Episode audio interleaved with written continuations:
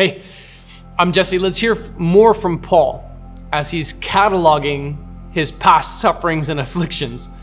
He's already talked about how he's received on five different occasions the 40 lashes minus one. He's talked about having been stoned and imprisoned and beaten with rods, spending a night and day in the open sea, shipwrecked three times. Here's verse 26. On frequent journeys, I faced dangers from rivers, dangers from robbers, dangers from my own people, dangers from the Gentiles. Those are people he's called to minister to.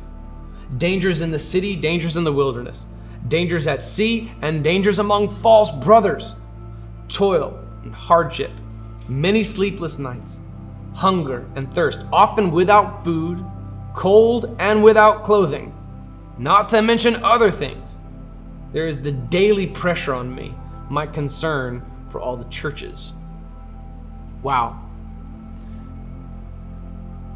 He talks about the emotional pain at the end, the sense of betrayal the sense of pressure that he feels for all the churches, including Corinth. Did you see that he also talked about his betrayal at the hands of his brothers in Christ, even like dangerous among false brothers? That's verse 26. Toil and hardship. Have you ever felt like the work I'm doing is just futile? I'm just laboring at this. I'm just moving dirt from this pile to this pile. I'm just running on a treadmill. I'm just toiling. It just feels like my labor is in vain and it's meaningless. Like Paul can relate to that. Not to mention other things like who knows what else there, what else was not cataloged here. And on frequent journeys, he faced, faced faces various dangers. I, I think like every everywhere but in a cave, Paul's been in danger. David has the cave scene covered. Paul's Paul's takes place on rivers and on oceans, in cities and in the outlying areas.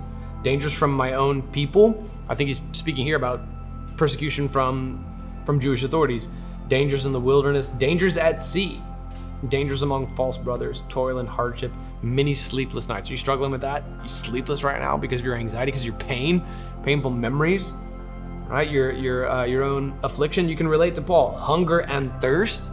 Not a lot of us in the U.S. can relate to that, but that's something that Paul endured because of his gospel testimony. He was hungry, but he had no food. He was cold, and he had no clothing. It's verse 27. Wow.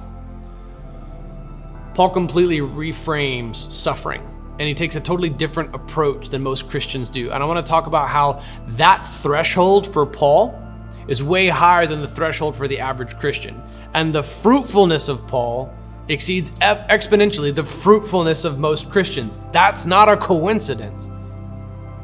Your threshold for suffering is indicative of the fruitfulness you'll have for the kingdom of God. I know that's not popular. But man, I wish they would say more about that in seminary. Your threshold for suffering indicates how much fruit you can bear for the kingdom of God.